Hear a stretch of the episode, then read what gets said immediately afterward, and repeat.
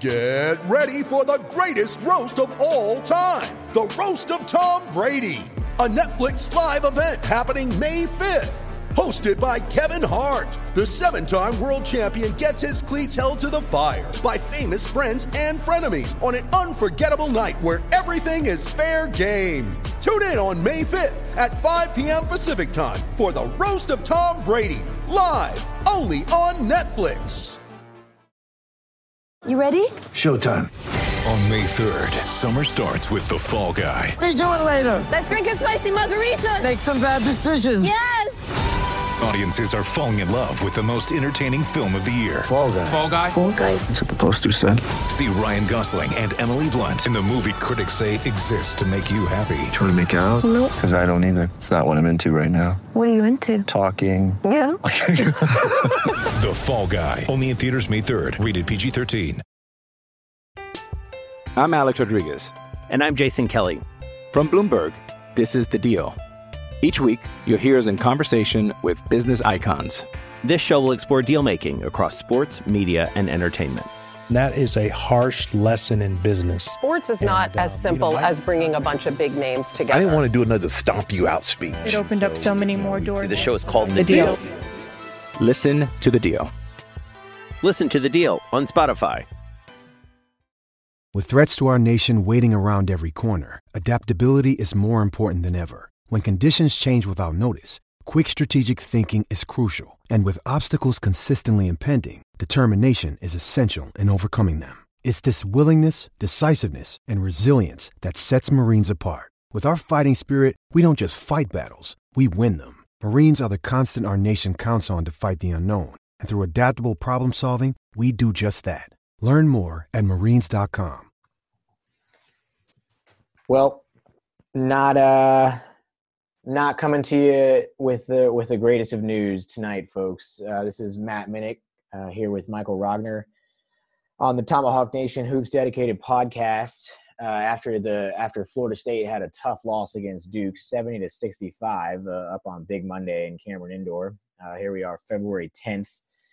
Uh, so Florida State falls to twenty and four on the season and ten and three in ACC play uh, it was it was a it was a hard fought game. Uh, neither team really. Duke had that uh, had a ten point lead maybe early in the first half, but but really for most of the second half, it was nip and tuck the entire way, and and ultimately uh, Duke found a way to to make play enough plays to win the game.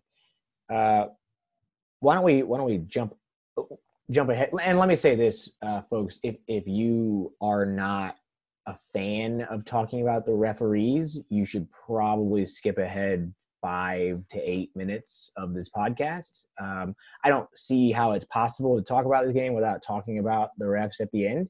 But if that is something that is bugging you, then just go ahead and, and skip ahead to when we're talking about Trent and Vernon Carey and some others. But but Michael, what walk us through the end there that that uh, the last you know twenty seconds of the game there? What happened?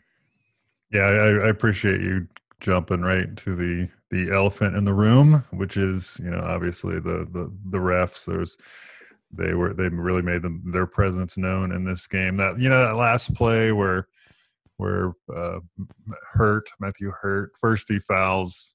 Um, Well, he threw- it was a re- really good rebound. wrestling move. yeah, and then, and then he gets the rebound, then he elbows Trent right in the face, and and of course the refs completely bail uh, the the the fouling team out by calling the the in the cylinder. I mean, you can you can call a lot of things in that situation, but don't just make up one that is Can, just can you explain what the like in. I, I had actually some texts from several uh, several friends right after the game who who didn't quite follow that rule. Do you have yeah so in the in the cylinder just means that the offensive player is um, entitled to a certain amount of space it's not a lot of space. So when you're guarding him you can't just get up chest to chest and chin to chin. You've got to give him um, the, the room to be to, the cylinder they call it you know so that So he can actually make a basketball move. This is not the Right, cylinder of the basket like offensive goaltending. right it's the cylinder of of of the player. Um yeah so so it's calls like that you know that kind of that consistently happen in Duke games for whatever reason that give uh, people maybe that aren't just ACC fans but are just basketball fans tuned into the game. You know, it's calls like that that kind of give the impression that Duke gets all the calls. Um, I, you know, I, I'm not one of these people who think that they do. They get a lot of calls, obviously, because you know it's it's refs are are terrible and they want and they you know they want to hear the home crowd cheer. Um, but you know in this case is you know is this came like 30 seconds after just a totally egregious review um, when Duke when they went to to review to see who the ball was out on and and Anthony Polite clearly had two feet out of bounds when when he t- when he touches the ball and they still awarded the ball to uh, Florida State and that's after like a two minute review.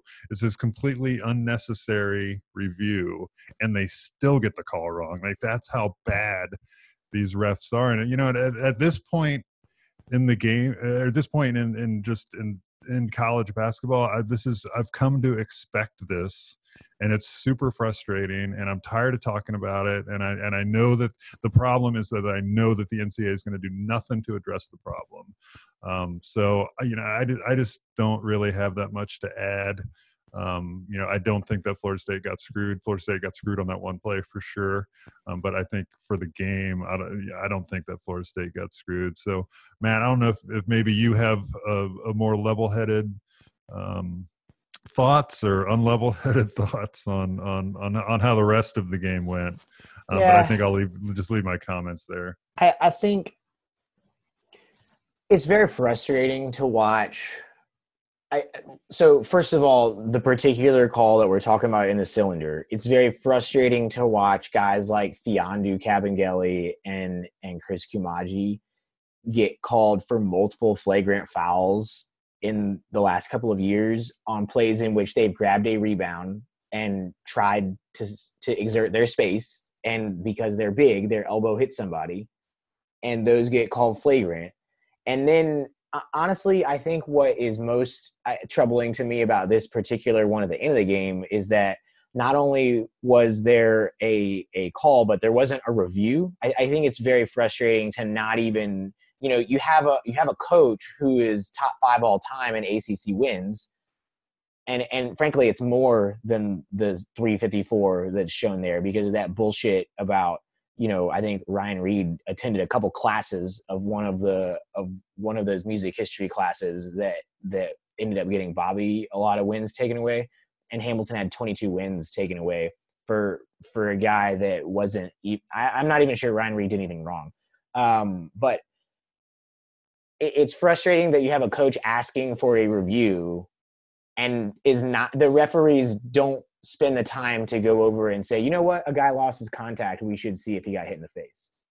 Um, so that is that fucking sucks. But uh, I I I thought the whole overall the game I thought was ref pretty. I, I was actually sitting with a guy. I was at Island Wing with quite a few folks, and and one of them actually is is a referee and for the most part, we were talking about how it was ref fairly, I don't want to say well, but fairly evenly um, for most of the game until, until, so Duke picks up a foul with 10:31 to go in the second half. It's their eighth foul, um, and and at this point in time, Florida State was clearly the more aggressive team, and they were the more aggressive team because they simply couldn't shoot.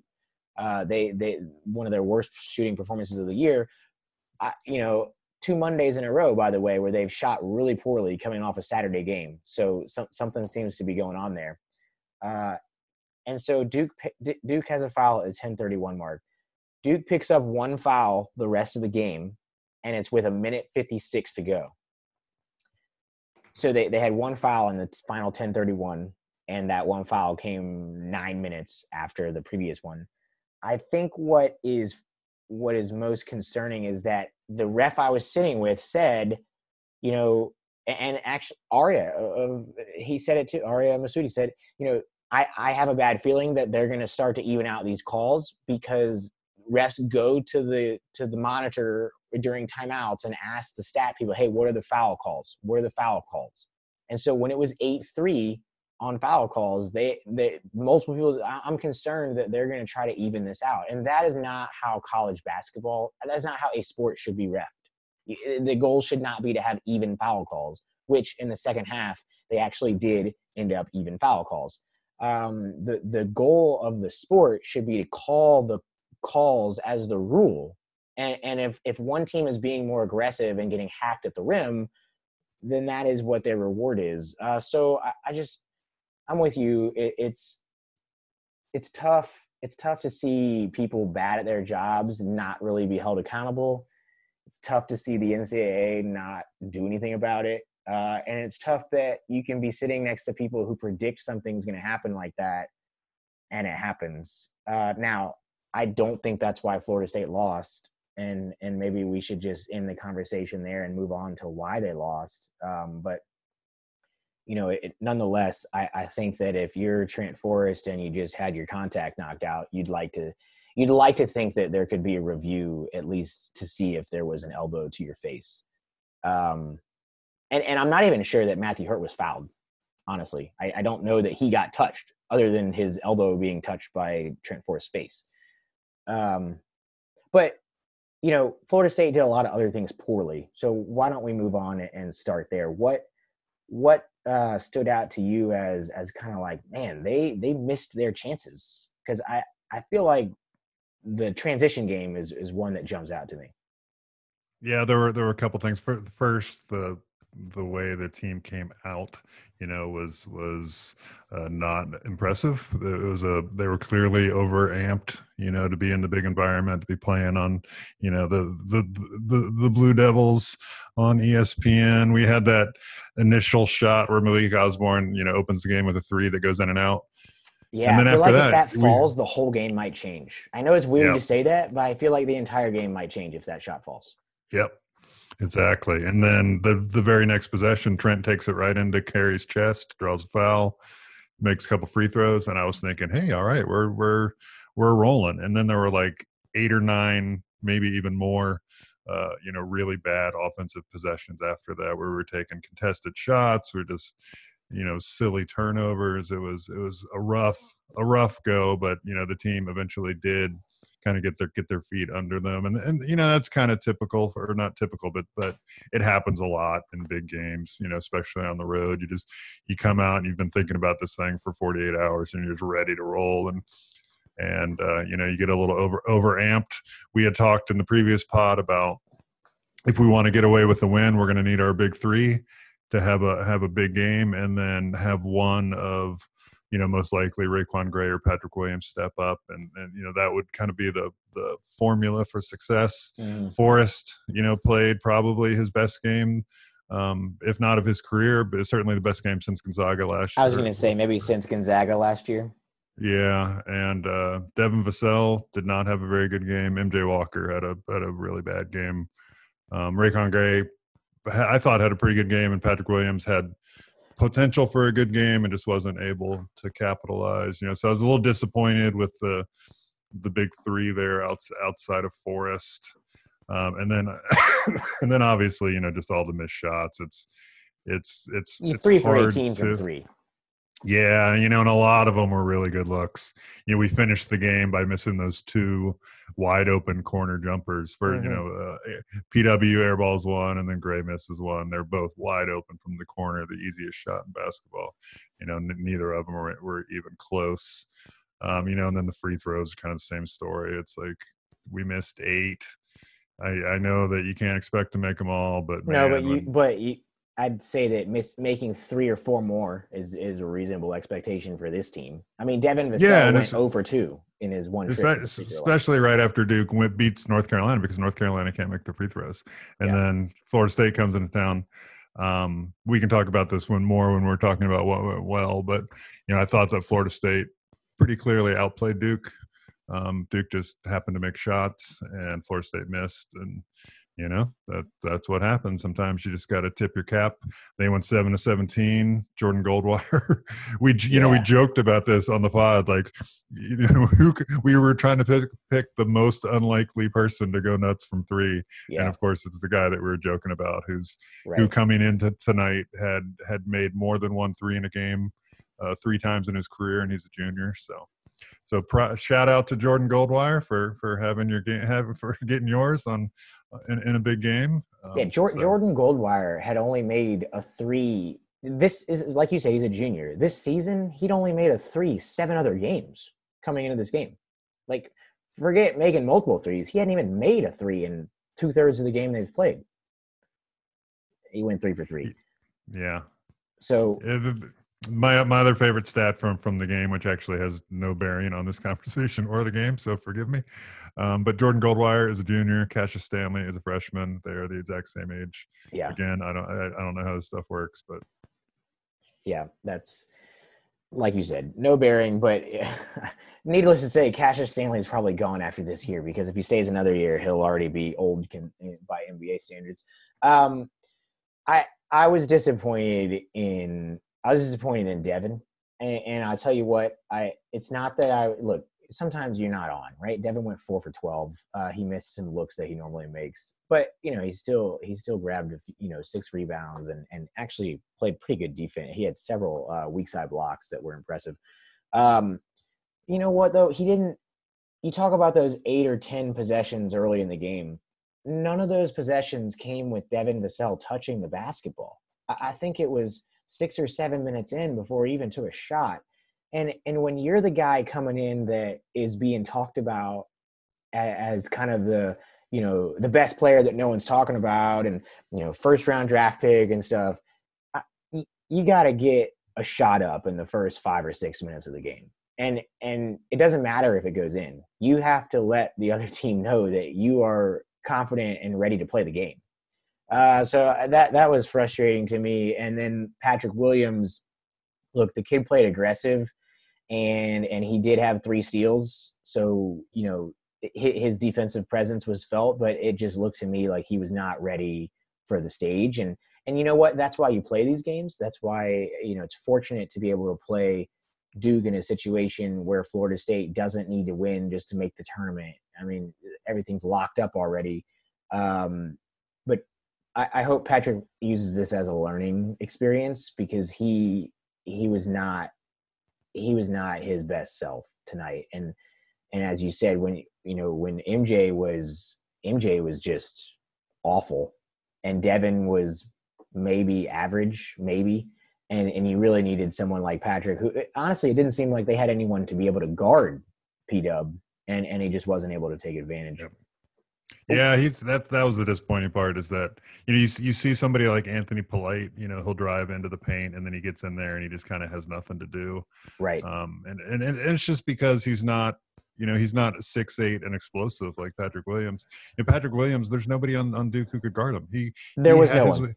Yep, and he just and did nothing with it. And, he was two for eight. Part of yeah, that's part of the learning curve is recognizing, um, you know, when you've got the advan- the matchup advantage and and just how to how to how to deal with it. And you know, he's a freshman. He did not deal with it well.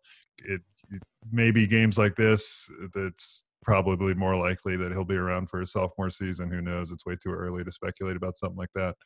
Um, but yeah, clearly big stage just not not there. And and I don't want to I don't want to make it seem like th- this was a team loss. I just want to put that out there that when the team goes 3 for 18 from 3 and when the team goes 12 for 20 from the free throw line, that's with RayQuan Evans missing two in a row, Devin Vassell missing two in a row, Patrick Williams missing a couple of uh, you know ones that at the at the moment in the game were big. MJ Walker missing one. So it was a team loss, but you're right in that the two guys who really everyone's talking about are are they going to leave for the NBA? And they probably still could both leave for the NBA. I mean, I don't even know that this, you know, in the grand scheme of things makes that difference, but you would hope that one of Devin or Patrick would be able to take advantage of of some of the opportunities they had and and combined they went 6 for 20 from the floor. Uh, so that is not good. Let's talk a little bit about um, what Florida State was able to do. I, t- let's talk about that stretch when so FSU's down ten. I think it was twenty-one to eleven, and I feel like Trent Forrest went basically Gonzaga from last year at that point, and and and Florida State brings it to where it's uh, frankly when it they were down one and a half time, and I was honestly feeling pretty good. I'm thinking, wow, you know, you shoot like that, and you're only down one and a half. This seems like game Florida State's ready to win. What what was Florida State doing right in that stretch of basketball? Um, besides making see. shots. yeah, all right. So this this is the the twenty one eleven. Is that what is that what you not the eleven two? Uh yeah. About? Yeah, it was yeah, 21 yeah, yeah. 11 so, and they essentially in the half on like a 22 to 12 run or something like that. Yeah, and it was it's actually from a defensive standpoint, it was it should have been better than that because I think Florida State started that, you know, quote unquote run by missing, you know, five or six straight possessions and it wasn't until uh, the Forrest Forrest steal um, on uh, from Goldwire that he was able to go down and make that little runner. Yeah, you know, and that and that kind of that kind of got everything started, and and then Malik hits the three. Um, we get we get we get more stops, and I th- and I think what we were seeing in um, in that run, and as well as the the earlier smaller run, is that you know Florida State was making it really difficult for Vernon Carey. Was, we had talked about this in the last pod. Is it is FSU going to try to shut down Carey, or are they going to focus on everybody else? And and they they did shut down Carey, and so the the way that they were able to do that, you know, they're obviously fronting the post because we always do, and then the uh, the help side defense, the double team, was getting there while the pass was still in the air. Yeah, which, like that that which, time Devin Vassell knocked like I think they did a lob into Carey and Vassell came backside and knocked it out to to Trent like before the yeah. pass even got to Vernon. Yeah, and and the key to that is, you know, not only good communication, you got to know who's doubling, you got to you got to you got to hustle when it's when it's time, but whoever's guarding the ball, it's absolutely critical that they don't allow them to make a straight line entry pass into, into the post. It's either got to be a bounce pass or it's got to be a lob over the top. It's got to be something that's slow enough that the the player who's double teaming can get there, mm-hmm. uh, you know, while, while the ball is still traveling. And, and Florida State just did a masterful job of that, sort of freeing up some of Duke's shooters and forcing Carey to to make the play to to beat them. You know, they weren't going to let him catch and have any kind of room um, to to to maneuver down low. And I think he only took five shots for the game, which is his low of the year. Um, he weirdly played like less than 20 minutes. Yeah, right he played 19 minutes. minutes. Yeah. yeah. he played 19 minutes, and you're right. He was three of five. Yeah, so he was he was pretty much a non-factor, and and uh, you know he obviously got a lot of rebounds. He does that, uh, but the game plan that Florida State you know went went into Duke with, they executed really well. Um, you know, and specifically from a defensive standpoint, you know, we we held Duke below a point possession. We shut down their best player. It was just they hit threes and and Florida State didn't. Yeah, yeah. I mean, and I hate to. Sometimes basketball really is that simple, especially if you watch the NBA where everybody's great, right? You think you think about like we're talking about guys like Vassell or Vernon Carey and, and Patrick Williams. Like, are they going to leave and, and, go pro? And I'll tell you what, Vernon Carey's definitely leaving. It's definitely a lottery pick. Um, these guys are, you know, here's the thing about NBA players is that everyone on an NBA team is an NBA player, and and they were all really damn good. Um, and so a lot of times it does just come down to shots, who who can make shots. And and tonight felt, you know, it kind of had that elite eight feel. Like it, it I don't know that Duke's going to be a one seed, and, and I don't know that Florida State's going to be a two seed, but it felt like one of those games that was an Elite Eight game between a one and a two seed, or maybe a two and a three seed. Um, and and two two talented teams that, quite frankly, like you said, Florida State probably outplayed Duke, um, but Duke just made shots. I'm Alex Rodriguez, and I'm Jason Kelly from Bloomberg. This is the Deal. Each week, you'll hear us in conversation with business icons. This show will explore deal making across sports, media, and entertainment. That is a harsh lesson in business. Sports is and, not as simple you know, as bringing a bunch of big names together. I didn't want to do another stomp you out speech. It opened so, up so many more doors. The show is called The, the deal. deal. Listen to the deal. Listen to the deal on Spotify. let me ask you a couple of hypothetical questions here. I don't. It's not like a buy and sell per se, but along those lines, just you know, gut reaction, quick, quick, uh, quick response. If I told you that Florida State had 16 steals, not not generated 16 turnovers, 16 live ball steals, how how many points would you have expected off those steals? Oh, probably 20, 22, somewhere in there. Up Yeah. up to 25 maybe. Yeah, and and I think I I want to say Florida State ended the game with uh you know these instant podcasts are always tricky because not everything's updated, but um into the game I think with 15 points off turnovers in Yeah. general, not not just steals, just 15 points off turnovers. Um I- yeah, and that that that kind of goes back to to what I was saying about Florida State outplayed them. You know, Flo- Florida State, if they just shoot average from three, if they shoot average from the from the free throw line, if they just have an average game in in live ball turnovers, you know that Florida State's up twelve with like three minutes to go. You know, right. that it was, it was just it was just one of those games where you can you can scheme all you want as a head coach, but the if the players are the ones who have to knock down the shots and you, you can't coach them through it, they just got to do it. And and Florida State was not able to. Listen, to- I thought the that. scheme, the scheme and Trent Forrest were both brilliant. You know, Trent was the KenPom MVP, which which happens in lo- for the losing team. Not not often. I think this is the second time this year I've seen the losing team uh, have the MVP. I mean, Florida State created a steal on twenty two percent of the possessions. Michael, they blocked twenty percent of Duke's twos. Tho- those are absurd numbers. Um, and and they shot 60% from the free throw line, 16% from three, and 45% from the field. Yeah. Yeah, the last time Duke turned the ball over at that rate, it was 2007. Um, you know, so uh, Brian Zoubek, 29.6% rate that they turned it over. Yeah, yeah, the, Yeah. the famous Brian Zoubek team. Yeah. Uh, Greg Paulus, uh, you know, Josh McRoberts, all those fun guys. Yeah, that was the last time. So, so it's been 13 years since Duke turned the ball over the way that they did against Florida. You know, Florida State just had them rattled. Tre Jones had five turnovers. Uh, they had they had an impossible time getting just anything going. They couldn't There's- get into their they're offense. yeah, they couldn't. It was basically they were scramble shots and Step uh, back you know, threes. kick. Yep. And then if if we would not have fallen for every Matthew Hurt pump fake, it probably the game might have you know gone a little more well in our favor.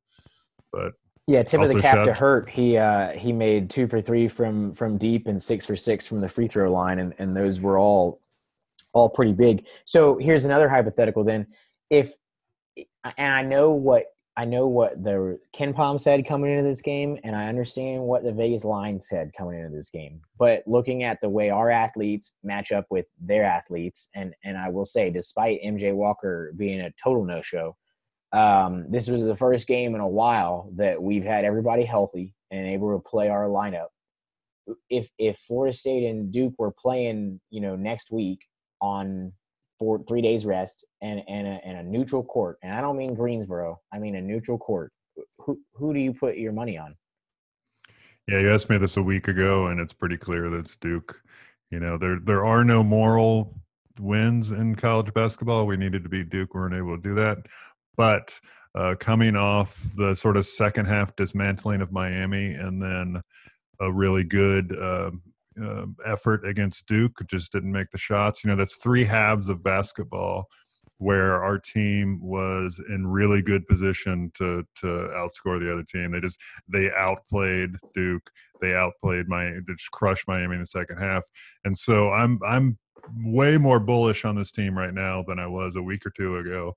And you can see that it's the middle of February now. You know, maybe maybe the team is starting to make that turn, especially if they're healthy, that they can play with anybody. You know, and and I despite our lofty ranking of being when we were fifth in the country, you know, I never had that feeling that we could play with with anybody. I mean, obviously we, we can, you know, on a given night, you know, we we Sure, can anybody any team. can shoot thirteen to twenty six from three, and you can play with Yeah, but but I, I I would not have thought we could play Duke ten times on a neutral court and beat them five times, and I definitely you know feel that way now that that if we were to play Duke again in a in a week, then I certainly like our chances to beat them. Yeah, I I think it's uh, I think it's interesting what a what a week of I, I you know so this team looked healthy to me tonight. There was nobody that you know felt like they were being had a lingering issue despite playing on Saturday. We've got you know five days off now before playing Syracuse uh, this coming Saturday, and, and, you know Syracuse always has that pesky two three zone. Although Ham and Stan Jones have played it since their Big East days, and they have perfected the scheme to how to shred it. Um, but I I do I am with you that this is the best three consecutive halves of basketball in terms of executing the game plan that I've seen Florida State play this year. They they went into halftime at Miami up three, made some adjustments, tinkered, and came out and blew them out of the building in the second half.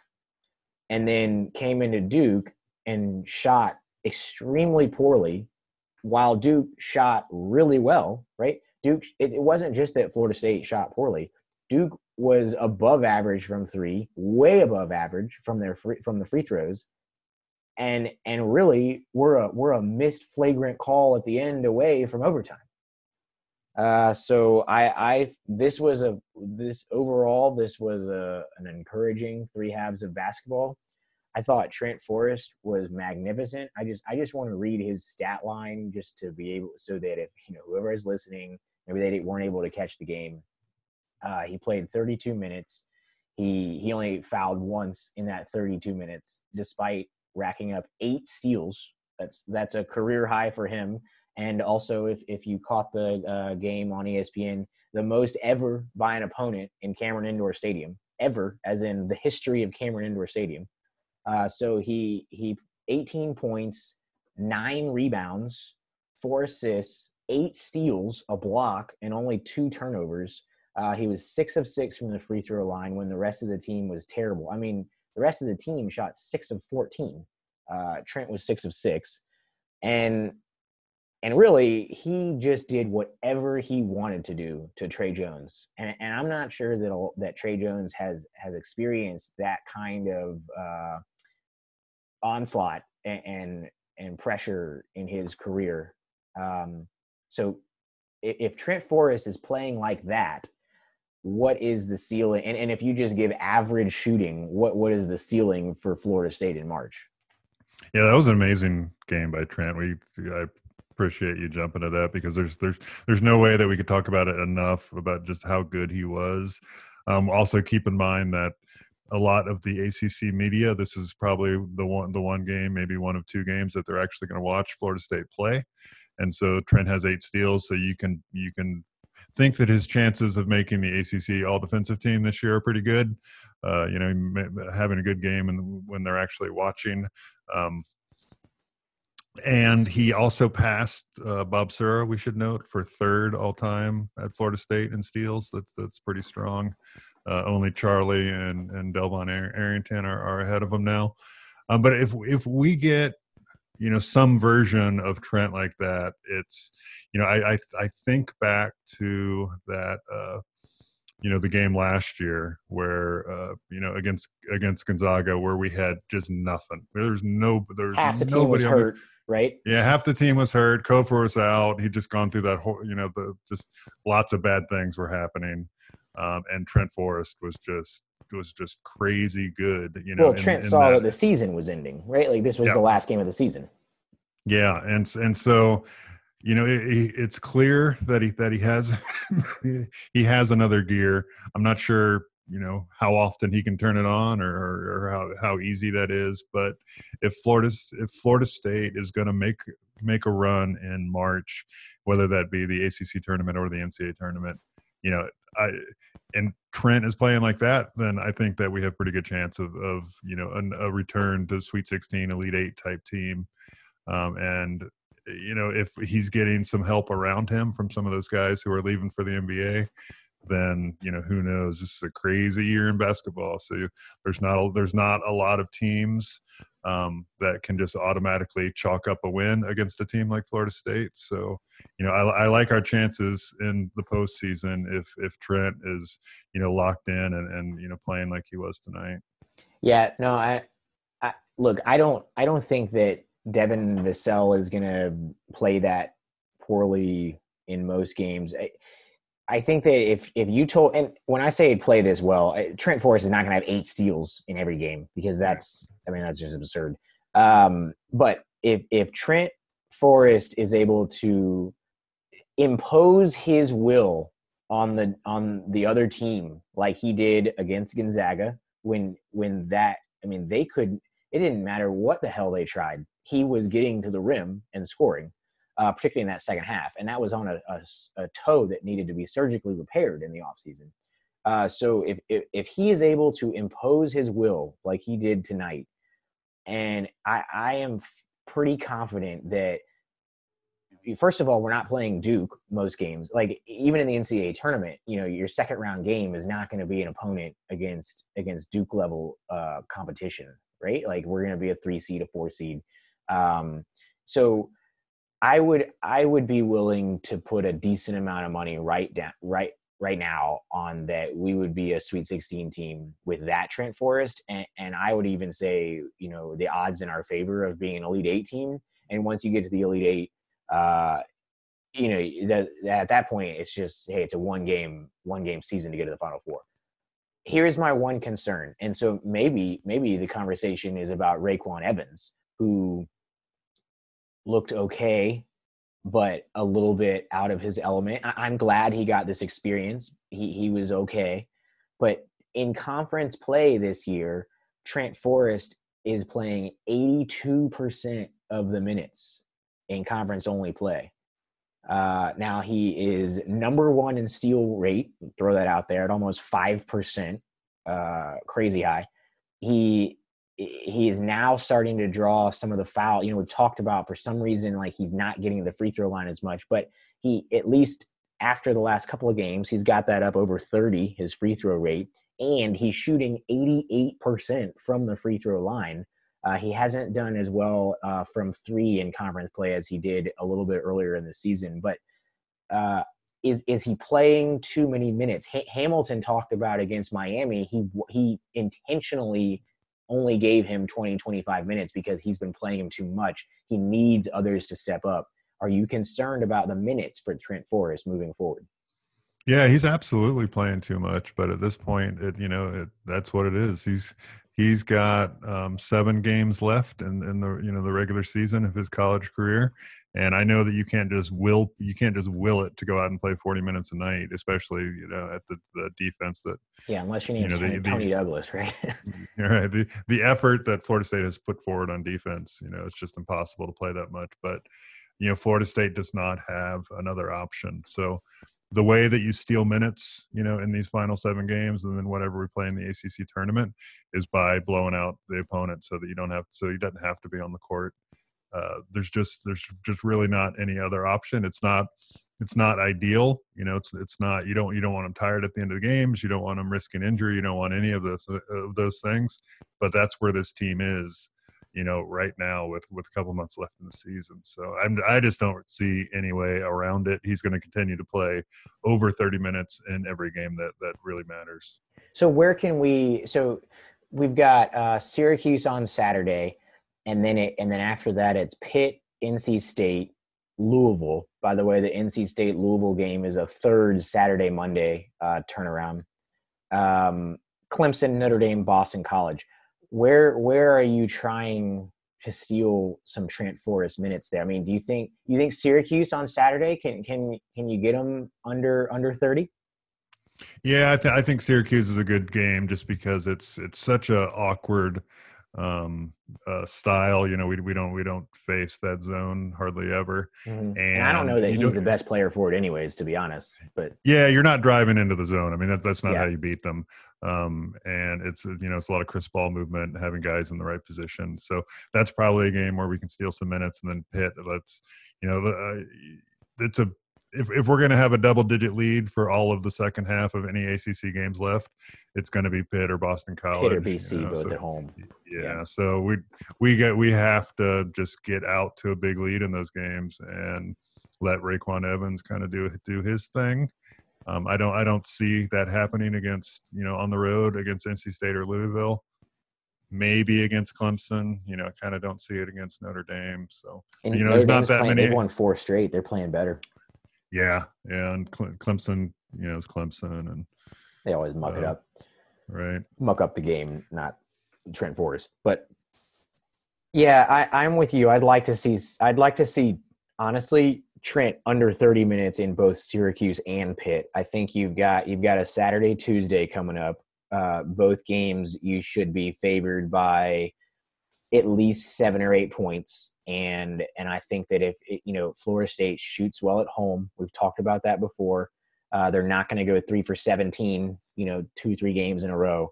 I'd I'd like to see uh, I'd like to see Florida State come out, you know, get a lead at halftime and enable Trent to sit on the bench and and give him some rest coming up into what what you accurately said. You know, I don't think that at NC State is ever going to be going on the road and Tobacco Road is never going to be uh, easy. And then of course you come home for for the game against Louisville, uh, which is which is going to be just a you know a championship fight. Uh, so I I do think that we need to find a way to get him some minutes against Syracuse and, and Pittsburgh. Do do you if you're Hamilton, are you okay with a loss? Let's say at Notre Dame, if it means that you didn't kill your guys, uh, you know, because because because let's be let's look at like let's kind of zoom out here, right? Like this loss to Duke, I, in my mind, means two things. Tell me if I'm wrong any hope that anyone had for winning the ACC regular season is out. Florida State is 10 and 3 now. They're a couple games behind Louisville. Louisville has a pretty easy schedule. They're a couple they're a game behind Duke plus the tiebreaker behind Duke and Duke has a pathetically easy schedule left. So is is that right? Like there there is not a chance and there is a chance, but it is unrealistic that Florida State wins the ACC regular season. Is that right? Yeah, that, that's that's pretty much out the window. Okay. So number two, any chance that anybody out there was thinking about being a one seed in the NCAA tournament, that is gone. Oh, absolutely. Yeah, that we could win out, and and I doubt we'd have the one seed. There's just not enough quality victories left. I mean, I, I don't even know that there's more than one quad one win left on our schedule. May, you know what? At Notre Dame is probably quad one. Yeah, Uh, that's it. And- And and, and then we'd have we'd have to go through Duke and Louisville in the ACC tournament to Yeah. pick up big wins. Yeah, so so I, I do think that a two seed. I, I think that you know you beat Louisville. Basically, you win out and you know make the championship game or something in the ACC tournament. I do think a two seed uh, is on the table. That would put you at uh, let's see, uh, one, two, three, four, five, six, seven, eight, nine, ten. I'd put you at thirty wins. So I, I think a two seed's still on the table are you okay with a loss at Notre Dame or a loss at NC State? It, we're not going to fall out of the top four seeds in the ACC if it means that a couple guys get a little more rest. Well, I, I think the way that you have to manage the season now is to make sure that you get at least a four seed in the in the NCAA tournament. You know, not not the ACC, but the NCAA. The the math really goes downhill. You know, once once you get past the four seed, um, you know your chances of making the Sweet 16 or the Elite Eight are not are, are not are not good. Um, so ideally, we want to be a two or three seed in the NCAA, but you ha- you have to manage to be a four. So it it it kind of depends on on you know how these games shake out. If we take care of business against Syracuse and Pitt, you know, then That would put us at 22 and four with with uh, one, two, three, four, five games left in the regular season. Right. So then you can probably, you know, drop one against NC State or Clemson or Notre Dame and, and still, you know, it'd be a lock for at worst a four seed in the NCAA tournament. So I, th- I think you just kind of kind of see how it shakes out. If, if Duke, the Duke loss turns into two losses or three losses, you know, that that's going to change the, the geometry. But I, I, I think, you know, at this point, you just really have to be focusing on getting that top four seed in the NCAA tournament. Yeah, I I agree. I I think that um the eight you know we I feel like we've had this this discussion on on the boards a lot and would you rather have an ACC tournament championship or you know what X you know Sweet 16 or Elite 8 or whatever it is. Um banners are banners, right? Rings are rings, and, and, I do think that this team is almost a lock for a top four seed in the ACC. So that means to win the tournament, uh, to win the ACC championship, they only need to win three games in three days. Um, I think that is imminently doable, as you just said earlier. I mean, we played Duke and Cameron and essentially outplayed them for 40 minutes uh, and and lost the game. The is are you what what is what is your thought if I gave you ACC tournament championship ACC championship but a loss in the Sweet 16 or let's say ACC semifinals but a Final Four what are you taking? Not a um, national um, championship, just a Final Four. Right. Yeah, I'll take the Final Four just because. Uh, yeah, we we we did a roundtable. Yeah. Yeah, we did a roundtable a couple years ago, and one of the questions was, "Will Florida State make a Final Four in your lifetime?" And right. I think I was the only one. I think I was the only one who answered no. So um, uh, my my health is good despite my cough. Knock on wood. Uh, but yeah, I, I, I would definitely take anything. Um, but but an ACC turn, I would take an ACC championship over anything short of a Final Four. Over over the Elite Eight. Absolutely, yeah. Uh, that that cutting down the nets in uh, you know with all the ACC people in the stands and the confetti coming down. That's and this year it's in Greensboro, deal. my friend. There you go. Um, that's that's that's a big deal. You know, Florida State had the chance to do it last year.